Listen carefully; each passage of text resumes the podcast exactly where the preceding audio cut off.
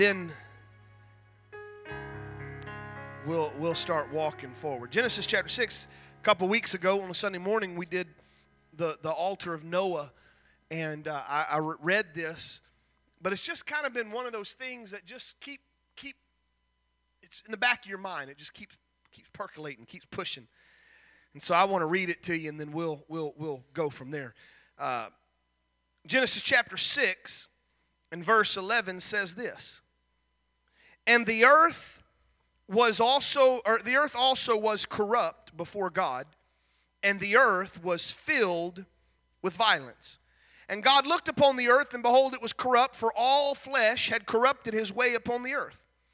And God said unto Noah, The end of all flesh is come before me, for the earth is filled with violence through them, and behold, I will destroy them with the earth. Did you catch that? The Bible says that it, the, the, the, the Bible uh, indicates that the earth was filled. Now, your word uses violence, and it absolutely is a violent thing, but if, if we could, not to change the Bible, but just to, to, to kind of wrap everything together, the earth was filled with sin. I want you to look at your neighbor and say, The earth was filled with sin. Filled with sin. Hallelujah. Hallelujah. I want to preach to you about the law of the vacuum in Jesus' name. Father, would you let your word go forth? Would you let your word fall on ears that are ready to receive it? And we're going to be excited to hear your voice, we pray, in the name of Jesus. Amen and amen. Hallelujah. You can be seated. The law of the vacuum. Lest someone thinks that I am going to be preaching on cleaning apparatuses, let me ease your consternation. Uh, I kidded with the, the group in the office before we came in that I thought about preaching about the law of the vacuum on Mother's Day, but I thought I might get hit, so I decided not to preach about vacuums on Mother's Day. Nor is it a way for me to talk to you about my own vacuum inadequacies. Uh, I don't necessarily like to vacuum, and so if I never vacuum again, that would be awesome. Now, I hope someone vacuums. I just don't want it to be me. But uh, but that's it. But what I want to talk to you is from Aristotle. Uh, Aristotle, he in his fourth book of physics, he wrote this, and you've probably heard it before. He wrote that nature abhors a vacuum. How many of you have ever heard that statement? Nature abhors a vacuum. And his premise was an observation that nature itself requires every space to be filled with something, even if that something is only air. Let me, if we could have a super high speed camera, in fact, I would tell you that probably none of our cameras today, I don't know that even they are fast enough to catch it, but if you were to go to the ocean and you were to stick your fist down into the ocean and you would pull it out for the briefest of nanoseconds, there would be a fist shaped hole in the ocean. But faster than you can even comprehend you can't see it because nature abhors a vacuum. And so when you pull your fist out, what happens? The waters close. When something is removed, there are things that are rushing and waiting to take its place. If you don't believe that, be brave enough to go Christmas shopping on the last weekend before Christmas and find out how fast an empty parking space can get filled. How many times two people try to get in the same parking space but but there's a whole nother physics thing that says two things can't can't uh, uh, you know be and occupy the same space. It's kind of impossible. But uh, the law of the vacuum is that nature abhors a vacuum. The book of John, chapter 1, and verse 26, when, when John the Baptist said, I baptize you with water, but there standeth one among you whom you know not, and it's he who's coming after me, who's preferred before me, whose shoes latch it, as I'm not, un, I'm not worthy to unloose that these things which were done in Beth- Bethabara beyond Jordan, where John was baptizing, and the next day John seeth Jesus coming to him, saith, Behold, the Lamb of God which taketh away the sins of the world.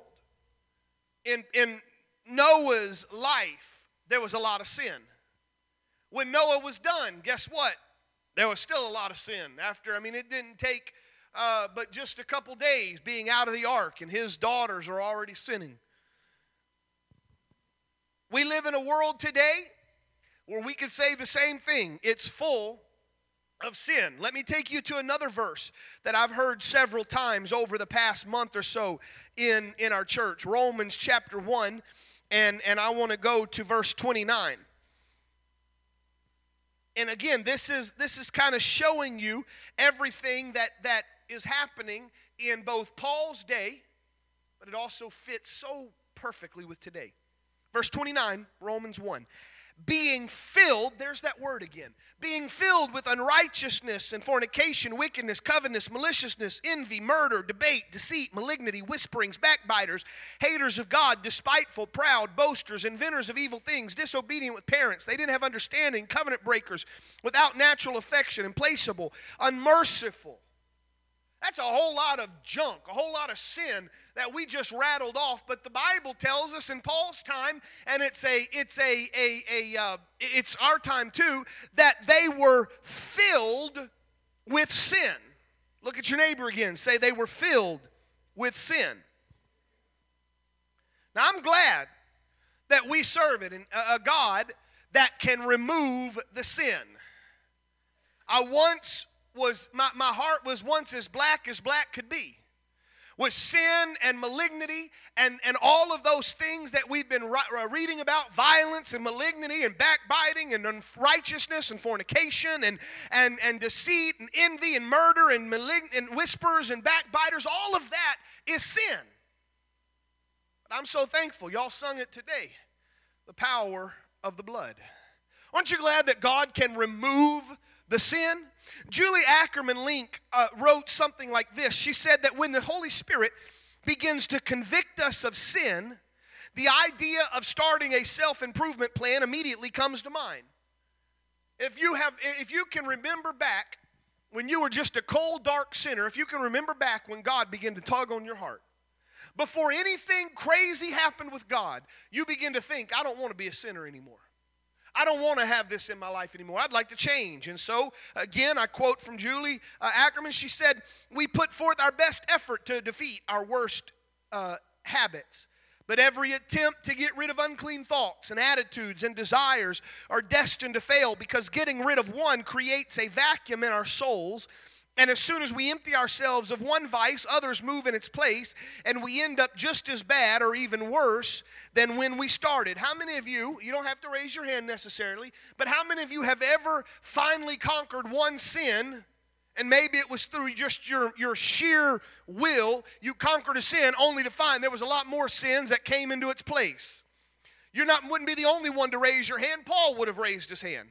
Paul in Romans chapter 7 would say, When I try to do good, evil is present with me. When I try to do the right thing, I can't. It seems like no matter what I do, there is sin in me. And he ends up saying, O wretched man that I am, who shall deliver me from the body of this death? Jesus, in a, in a roundabout way, mentioned the law of the vacuum in Luke chapter 11 and verse 24 and, and now he was talking about Pharisees and he was really letting these, these so called religious people have it. But he said that when the unclean spirit is gone out of a man, that unclean spirit walketh through the dry places and finds rest, or, or seeks rest and finds none. And so he says, I will return unto my house from whence I was cast out. And when he cometh, he find that house swept and garnished. So he goes and takes with him seven other spirits more wicked than himself, and they enter in and dwell there. And the last state of that man was worse than the first. And, and the, the picture he's trying to paint is imagine someone who has been possessed of the devil, and God uh, delivers that, that man from being possessed of the devil, and now this devil's walking around homeless. Another place in the Bible, those devils said, We don't want to be homeless. Why don't you put us in these pigs? And so God, with a great sense of humor, said, Go hit the pigs. And they hit the pigs, and the pigs took off running and jumped into the sea and drowned themselves. But, but if you will, those, those, that, that, that old devil, that, that old demonic, he, he, he goes, Hey, I'm homeless. I, I, I've been cast out. And he walks around. He can't find any rest. And so he says, Well, let me go back to the house I used to live in. He goes back, and there's someone that's been set free and it's swept and it's garnished. But he thinks for himself, he says, you know what, let me get some help. And he goes and gets seven other guys with him. And together they go in and take out. The, the understanding is, it, now, now realize, please understand that first and foremost, that verse was the opposition that Jesus felt with the Pharisees. And he, he was really just kind of letting them have it that they think they're doing good, but they're really seven times worse than when they started. But there's a secondary meaning that mirrors that law of the vacuum, and that is just because you can clean some bad stuff out doesn't mean nothing else comes in. How about a very practical application of that? How many of you do spring cleaning at your house and you get rid of all of your clutter and all of those useless knickknacks and you clean out the garage? Anybody do stuff like that? For those of you that haven't yet started, why do you have to do it again? You get rid of all the stuff you have, you have a huge garage sale and you give it to Goodwill. But let a year go by and you collect more junk than you had when you first started. Our souls tend to be like that. I need you to get actively involved, get mentally connected for a moment. Have you ever tried or have you ever found it to be true that when you try to remove the sinful things from your life, it just seems that you sin more. The Lord understood this. And, uh, and, and so the Lord, Lord, he, he allowed for the operation of the law of the vacuum. That old song that says, What can wash away my sins?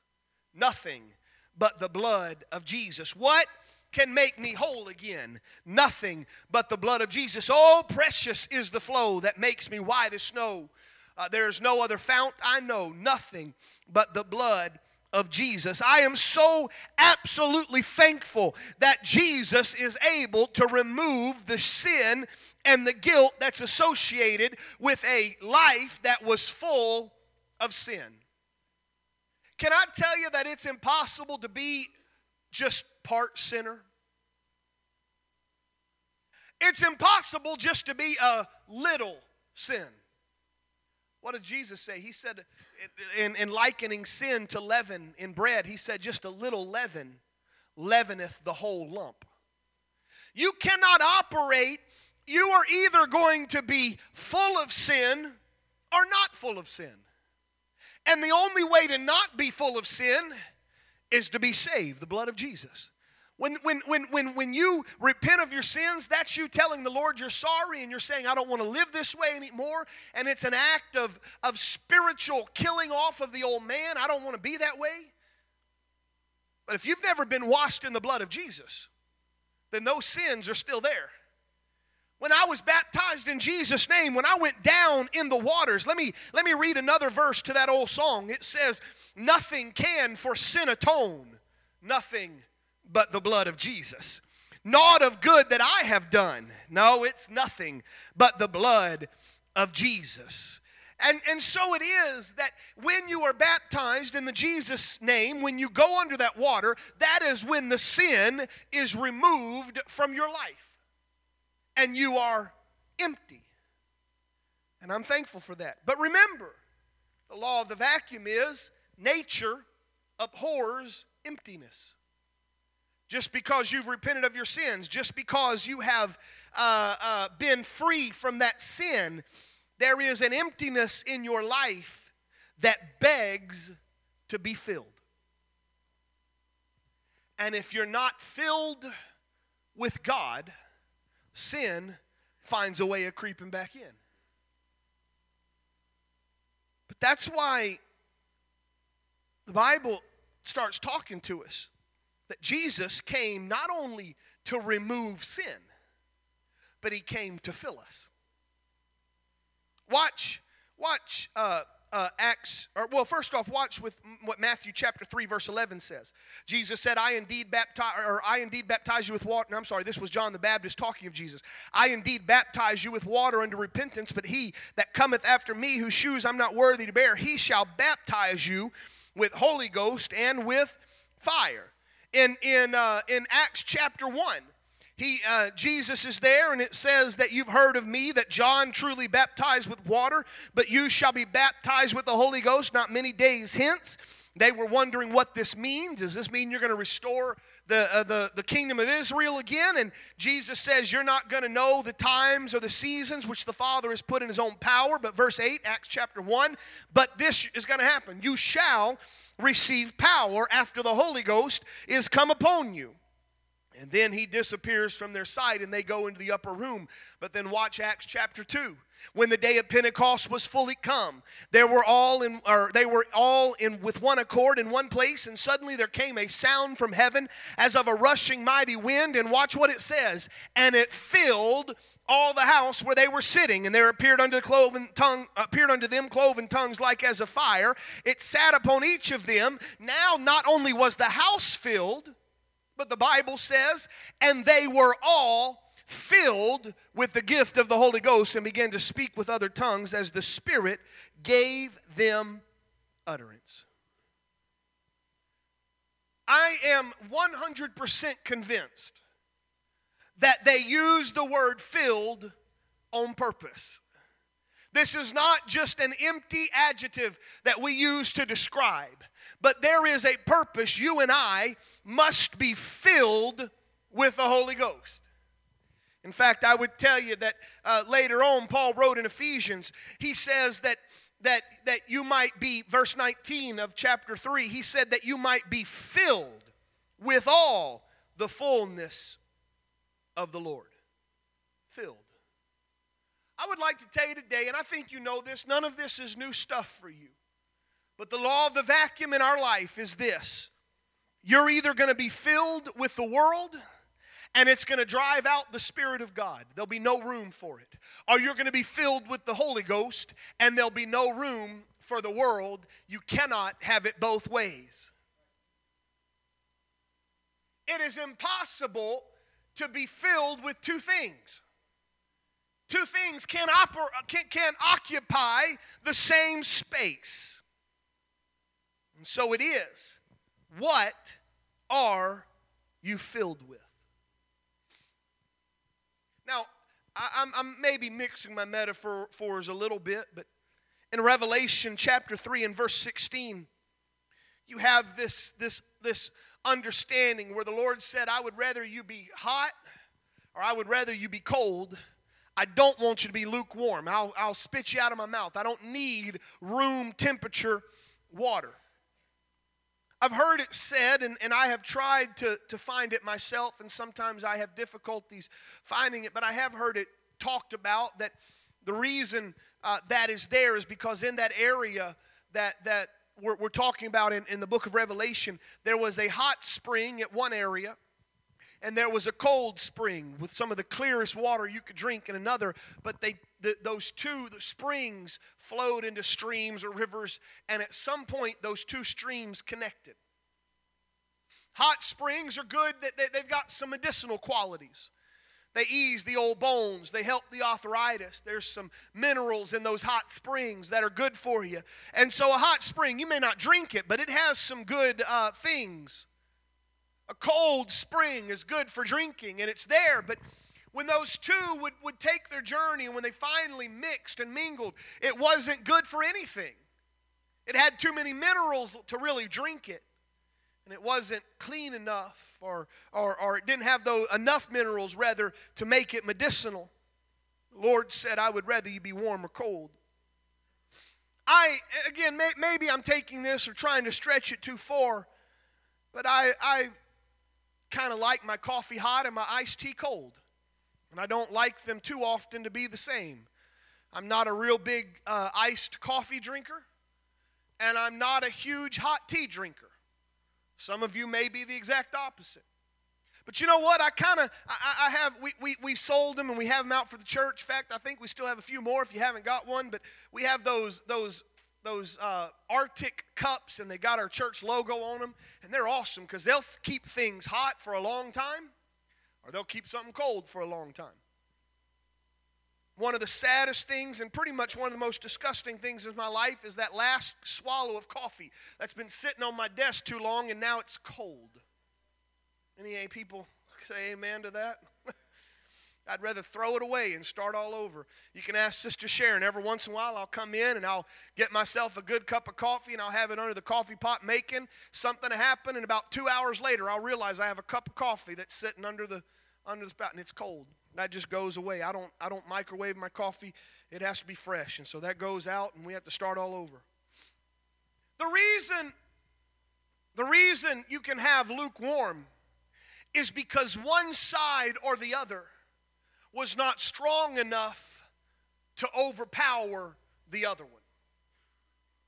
You can add hot water and cold water together, but if one of those is strong enough, it will bring it up. It's either going to bring the temperature of your bath water up, or you can add enough cold water and enough ice to bring a hot liquid down. But if they if neither one can do it, nobody wins. It just kind of muddies. It gets to a just that lukewarm temperature. Today you're either going to be filled with the spirit that will drive out the world or you're going to be filled with the world and it's going to drive away the spirit. And if neither one of them can win, you're going to be lukewarm, muddied, useful for nothing. For nothing. And I have thought about this and I've looked at it, and, there, and there's place in the Bible, and we sing about it being filled with the Spirit and, and filled with His glory. And I, I don't want to get to some place where, where you, you start living for God in, a, in, an, in a, a time of just fear that you'll never make it. Can I tell you that if you have been saved, you don't have to live your life every day afraid you're going to lose the Holy Ghost? Okay, let me let me just go on record for saying that. If you've been saved and God has filled you with the Spirit and you've been baptized and you're living for God, I want you just to know that God has the power for you to be an overcomer. But at the risk of, uh, of just totally throwing out everything I just said, it is our duty to be filled with His Spirit. Why do we read our Bible? It's one way we fill up. Why do we pray? Why do we have devotions? Why do we come to church? Why do we worship? Why do we keep listening to sermons? Why do we keep praying? Why do we keep fasting? It's because I am doing my very best to be filled with His Spirit. I have found in my life that when any of those things are neglected, I become less filled. And as that level kind of goes, Maybe it's evaporation. Maybe it's use. I don't know. I'll tell you right now, some of the greatest temptations for a preacher will happen after they've preached their guts out because they have given all they can give. They've emptied themselves. And if I'm not careful, if I don't quickly get back and say, Lord, fill me, if I don't get back to the Word, if I don't get back to prayer, I can go through a time of spiritual drought and I'm empty, and nature abhors a vacuum, and an empty Christian is a perfect place for sin to rush in. People start saying, Pastor, I'm really struggling. And when I start seeing, if, if we can use that word, backsliding, what I start looking for is how are you being filled? What's, what's being put into your life? You're either going to be filled with, with His Spirit or you're going to be filled with sin. And I'm so very thankful that God can remove the sin. But I'm so much thankfuler that God said, Not only am I going to remove the sin, but I'm going to fill you with the gift of the Holy Ghost so that you don't have to worry about that anymore. Hallelujah. Hallelujah. What are you filled with? What's what's being fed? There's an old story, and I've used it before here, and and and I've I've heard it done many times. I doubt it's true the story of an old man that would come down to the mining camp and every Friday night when they got paid and he would bring his two dogs. He had a dog that was pretty much all white and he had a dog that was pretty much a dark or a black dog and and he would sit there and he'd say let's fight and they'd take bets to see which dog would win. And he just, I mean, everybody wanted, there wasn't much to do in that old uh, uh, mining camp. And so, you know, he, he would, they would lay down their money and you know, it was amazing. Never, ever did that old man lose a bet. He always knew which dog was going to win. Everybody else would try it. Everybody else would, would uh, you know, have their own thoughts, and it just never worked. Finally, someone got, got him aside and he said, How do you always know which dog is going to win? He said, Well, the dog that win is the dog I fed this week. The dog I starved is the dog that was too weak to fight. There's a lot of truth to that in our life. What you feed your life is going to be what fills your life. if you are feeding your life the things of God, then you will be filled with His Spirit. But if you find yourself filling your life with all of the other trappings of this world, then it won't be very long before we could say of you what they said of, of, of Noah's time, of what they said in Paul's time, that the world, that, that they were filled with sin. I know nothing today is brand new, but I think it's one of those things that you and I need to be reminded more often than not. What are you filled with? What are you filled with? We got to be very careful we don't become uh, roller coaster Christians. You know, one service you're filled with the Spirit, and the next two weeks you're on a downhill, and then finally you hit rock bottom and you go back up. Don't, don't be a roller coaster Christian. But, young people, I will tell you this coming up in just really about 10 days, you're going to have your youth week, and that is always a powerful time. If you're not filled with His Spirit, if you're not getting, you need to take now in the next 10 weeks, and you need, I mean, next 10 days, and you need to say, Lord, as we get ready for this youth week, God, let me be filled. Let me be filled. And then don't let youth week be what fills you, and then you got to wait for the next youth week to come around for you. Now, keep being filled. Why do we have Tuesday night prayers, prayer meetings? Well, for me, it's because I want to be filled with the Spirit. There's a lot of times I come and I, I kneel down and and uh, there's a song I don't remember. Sometimes all I know is the the one part of the song, but there's that one song that says, "Empty me of everything that's not like you." And the implied thing is, I don't want to just be emptied, but I need you to fill me with everything that's like you. I want you stand today across this congregation. And I want you just to take you and just, just quickly examine your life and I want you to ask yourself, what am I, what's empty in my life and what's being filled? Because I, I promise you, I promise you, you will be filled with something. And you cannot serve two masters, the Word of God says. And so you're either going to be filled with the Spirit, you're going to be filled with this Word with, the, with this world, rather, this world. And I'm, I'm wondering today, which one is it going to be? As they begin to sing this song, I want to open these altars. I want to invite you to come. Let you take some time to examine your life a little bit more clearly, a little bit more closely, and ask of yourself, Lord, what am I allowing to fill? Because, God, if it's not you, then I need you to take it out right now. I need you to remove it. I need you to empty me out. But, Lord, don't leave me empty long. Fill me with your spirit. Would you begin to come right now in the presence of the Lord in Jesus' name?